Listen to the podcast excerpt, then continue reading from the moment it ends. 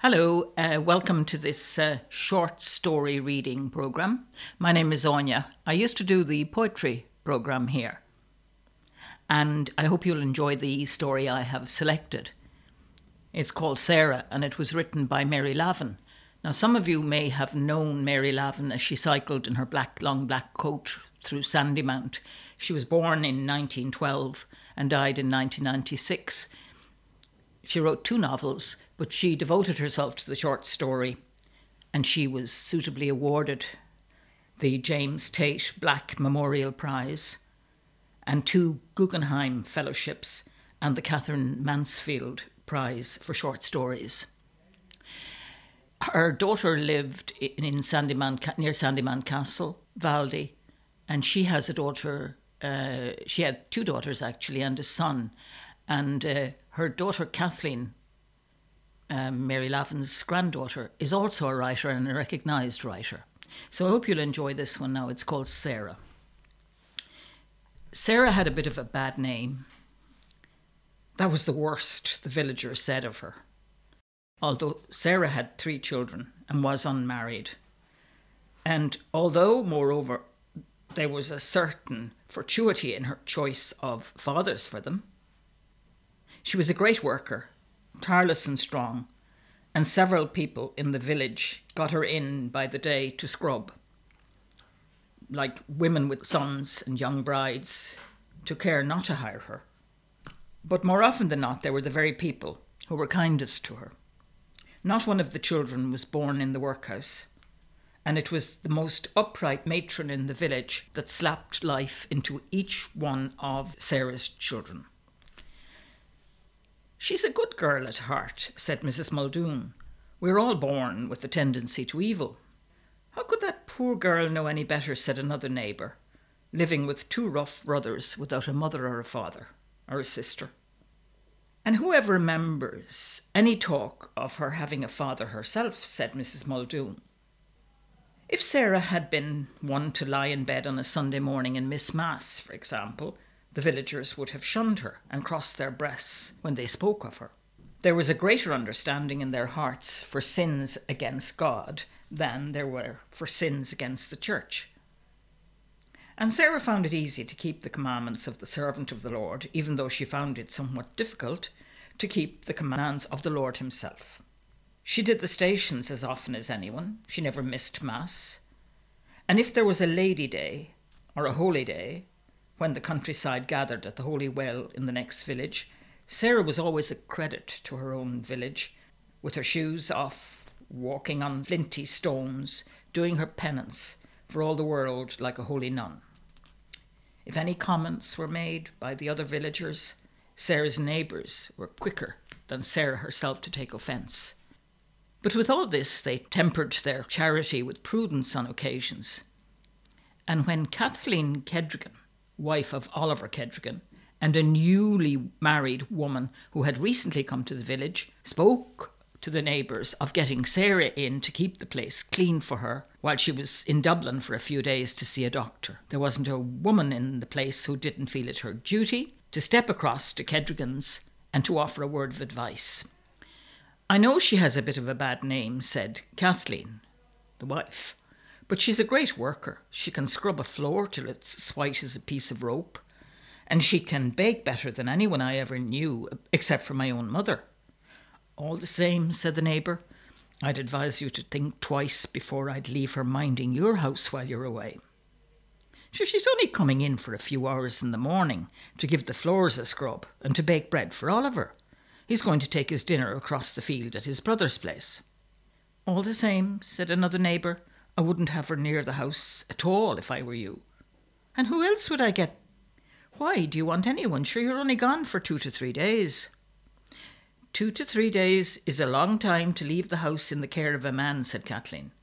I'd sooner let the roof fall in if I were you than trust that brazen thing about the house. It isn't her I'd trust. It's Oliver, said Kathleen. Oh, it's not right to trust any man too far. Kathleen Kedrigan smiled, and her pale, papery face showed her contempt for the older women. Oliver isn't that sort. She's a good looking girl, said one woman, stung by Kathleen's smile. She has a secret way of looking at men, said the other woman. I suppose you know your own business. But I don't think it's right to trust any man, even the greatest saint that ever walked, with a woman like Sarah. I trust Oliver with every fancy woman in Ireland, said Kathleen. All right, said the two women, speaking at once. It's your man, not ours. I don't know why we should worry about him. The women went out, and Kathleen watched after them resentfully. She may not have been altogether serious about hiring Sarah Murray, but as she closed the door, she made up her mind definitely. She was goaded on by a passionate pride in her own legitimate power over Oliver. She could trust him, and she'd let everyone see that she could. The women went down the road, and as they went, they talked about Oliver Kedrigan. I don't know why he ever married that bleached out doll. I wonder why she's going to Dublin. Isn't Dr. Duignan good enough for her? She doesn't look like a girl who would have a healthy child. As they passed Sarah's cottage, they saw Sarah at the gate. She's expecting someone, they said to one another.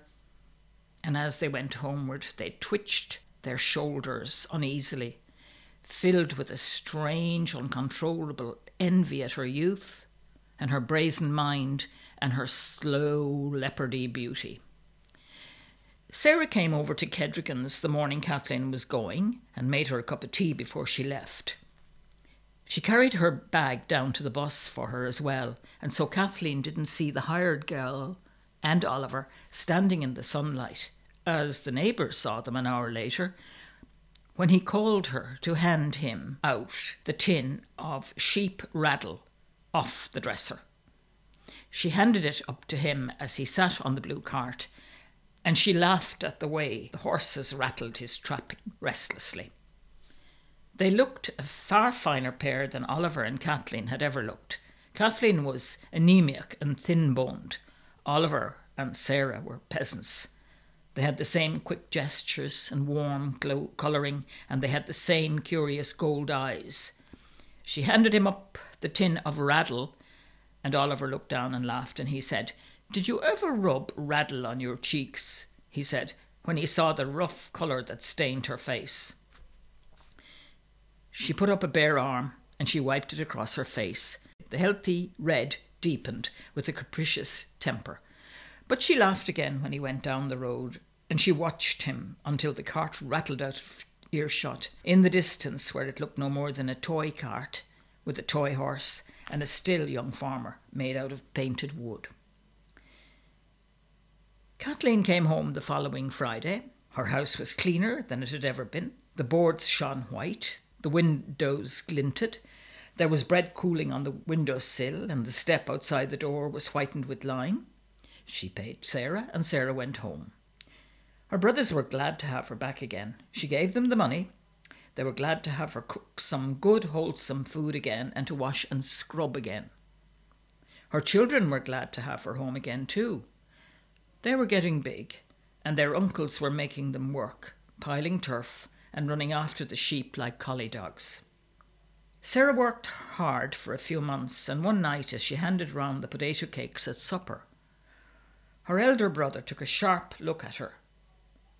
For God's sake, he said to the younger brother, for God's sake, will you look at her? Sarah tossed her hair back and sat down. She ate her supper and drank two big cups of tea. I'm going out, she said, and went out the door into the wagon blue evening light. Her going was nonchalant and independent, and her slow gait had a strange rhythmic grace. When she was gone, the brothers shuffled their feet and exchanged looks. Did you see her? Did you see her? said Pat. Holy God! But something has got to be done about her this time. Ah, what the hell is the use talking like that? What's to be done? Tell me that. What's to be done? If the country is full of blackguards, what can we do about it? I thought the talking the priest gave her the last time would put some sense into her. He said to me that a home was the only place for the like of her. But I told him that we'd not have any part in putting her away. Wasn't that right? Wasn't that right? Sure. My God, what would we do without her here? You must have a woman in the house. And the brats need their mother with them till they go to work, although that won't be long now. They're shaping into fine, strong boys. Still, I must give the priest some answer. Tell him you can get no right of her at all and let him tackle the job himself. I suppose it won't be too long till he sees for himself. It's a good job the Kedrigans didn't notice her, or they'd never have given her an hour's work over there. How could they have noticed anything? Wasn't that six months ago? Pat? Well? Oh, nothing, nothing, nothing at all. Can't you quit your hinting and speak out? I'm only wondering, who do you think is the father? When you didn't know the father of the last one, you're not likely to know the father of this one. The priest said that if she didn't tell him the name of the father, he'd make the child able to talk and make it name the guilty man. How well he didn't do it after all. Sarah was careful not to let him get a sight of the child till the whole thing was put back into the back of people's minds with the thoughts of laying the foundation stone of the school. She can do the same with this one, said Pat, rising up and hitting his pipe against the chimney piece. I'm going across to the quarry field now to see if the he- heifer is all right. When Sarah comes back, tell her to have the butter ready for Mick Grady to take up to Dublin in the morning. I won't mention anything else, of course. Uh, why would you be mentioning? What is there to mention? he said. Won't it all be beyond saying in a few more weeks, when everyone in the village will see for themselves? I suppose you're right. Well, come back and I'll give you a hand bringing in that heifer if she's in a bad way. Oh, the heifer will be all right.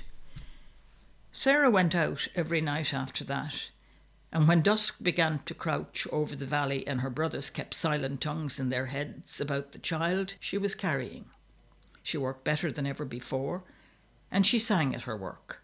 She carried the child deep in her body, and she had a strange, primitive grace on her rounded figure. She did not lose one shred of her tawny feline beauty, and she faced the abashed congregation at late Mass every Sunday she walked halfway down the aisle and went to her usual place, in the fifth pew under the third station. Mrs. Kedrigan was expecting the long delayed heir in a few weeks' time, too, but she didn't go to Mass. The priest came to the house to her. She was looking bad, and she crept from chair to chair to chair around the house, and at night she went out for a bit of a walk in the dark on the back road. She was bloodless and self conscious. Her nerves were getting badly frayed, and Oliver used to have to sit up half the night and hold her moist palms in his until she fell asleep. But she was frightened and petulant, and in bursts of hysteria she called Oliver a cruel brute. One evening she was drinking a drop of tea made by the gossip monger who called in to inquire for her health. She had just had a bad scene with Oliver, and he had gone down to the post office to see if there were any letters from the maternity hospital in Dublin, where she had engaged a bed for the next month. When he came back, he had a letter in his hand, but he waited till they were alone before he gave it to her. Before he gave it to her, he told her what was in it. It was an anonymous letter, and it had named him as the father of the child Sarah Murray was going to bring into the world in a few weeks' time. He told Kathleen it was an unfair, unjust accusation. Kathleen took the letter, and when she read it, she threw it on the floor. Two unusual spots of colour came into her cheeks. For God's sake, say something, said Oliver. You don't believe the bloody letter, do you? Kathleen didn't answer, and the red spots grew more hectic in her cheeks. You don't believe it, Katie. You don't believe it, do you? and he went down on his knees and he put his head in her lap. What am I to do, Katie? You'll do nothing, said Kathleen, speaking for the first time. You'll do nothing. Aren't you innocent? Take no notice of that letter. She stooped down and, with a grotesque gesture, picked up the letter. She put it under a plate on the dresser and began to get the tea ready, with the slow, tedious journeying back and forth across the silent kitchen. Oliver stood over the fire for a little while, and once or twice he looked at his wife with suspicion and curiosity. I'll take the letter, he said, walking to the dresser. You'll do nothing of the kind, said Kathleen, and she took it out from under the plate. This is where the letter belongs. There was a sharp sound of crackling, and a paper ball went into the heart of the flames. Oliver watched it burning, and although he thought it odd that he didn't see the writing on it as it burned, he still believed that it was his letter that was curling into black scrolls in the grate. The very next evening, Sarah was sitting by the fire, as Kathleen had been, sitting by her fire. She was drinking a cup of tea, and she didn't look up when the brothers came in. No one spoke, and Sarah began to get up. Her brother Pat pushed her down onto the chair again. The tea slopped on the floor. The cup shattered against the range. Is this letter yours? Did you write it? said the older brother, holding out a letter addressed to Oliver Kedrigan that had gone through the post and had been opened. Did you write this letter? What business is it of yours? asked Sarah, trying to rise again. Sit down, I tell you, said Pat, pushing her back. Can't you answer my question? Did you write this letter? Sarah stared dully at the letter. The yellow brown eyes flickered fire. Give it to me, she snarled, and she snatched it out of his hand. What business is it of yours, you thief? Did you hear that? the younger man shouted. Did you hear that? She called you a thief. Did you hear that? Shut up, you, said Pat to the other man, and answer me this, you, said he, shaking the girl. Is it true what it says in this letter? How would I know what it says in the letter? And what if it is true? Is it any business of yours? I'll show you whose business it is, Pat said, and ran into the room, off the kitchen. He came out with an armful of clothes, a red dress, a brown coat, and a few odd garments. Sarah watched him, fascinated. He ran into the kitchen and looked at his sister, and then he looked around the room in hesitation. Suddenly he saw the open door in the yard, and he ran towards it. He threw out the armful of clothing and ran back into the room. He came out with few more things in his arms and a red cap, and he threw them out the door too. Do you know it's raining? said the younger man. What do I care if it's raining? He went in again, and he came out with a picture frame, box of powder, and a little green velvet box, stuck all over with pearly shells. Oh, give me my box, give me my green box, Sarah said, springing into life after her long immobility. The other brother was impelled into action too. Go after it if you want it, he shouted, and he pushed her out into the rain. She fell onto the slab stone of the doorway and her brothers shut out the sight from their eyes by banging the door closed. That it ought to teach her, he said one, carrying on with the married man. No one is going to say I put up with that kind of thing.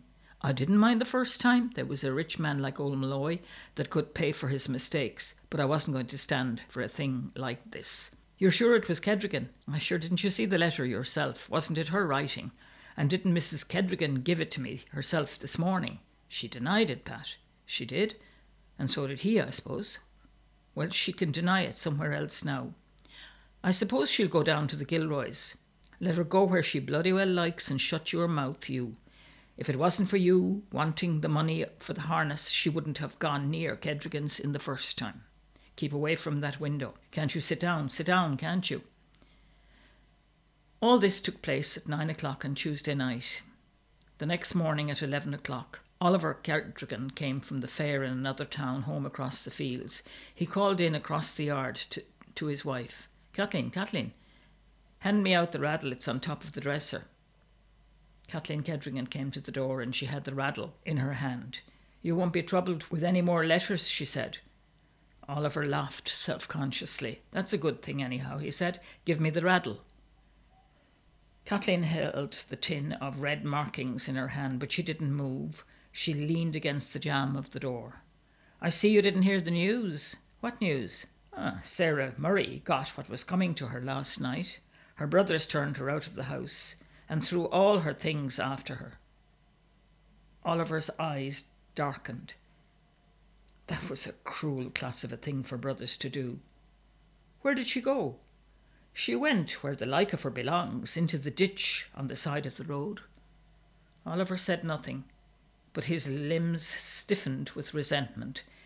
His wife watched him closely and she clenched her hands. You can spare your sympathy, she won't need it. Oliver looked up. Did she stay out all night in the rain? She did, said Kathleen, and stared at him. At least that's where they found her in the morning. as dead as a rat, and her child dead beside her. Her pale eyes held him, his own eyes stared uncomprehendedly into them. She began to move back into the house away from his stare. He looked down at her hand that held the tin of red sheep raddle. Give me the raddle, he said, and before she had time to hand it to him, he repeated it over again and again frantically. Give me the raddle, Give it to me. Hurry, will you? Give me the goddamn stuff. So that's the story Sarah by Mary Lavin. Sad and short. Well, I hope you enjoyed it. Goodbye until next week.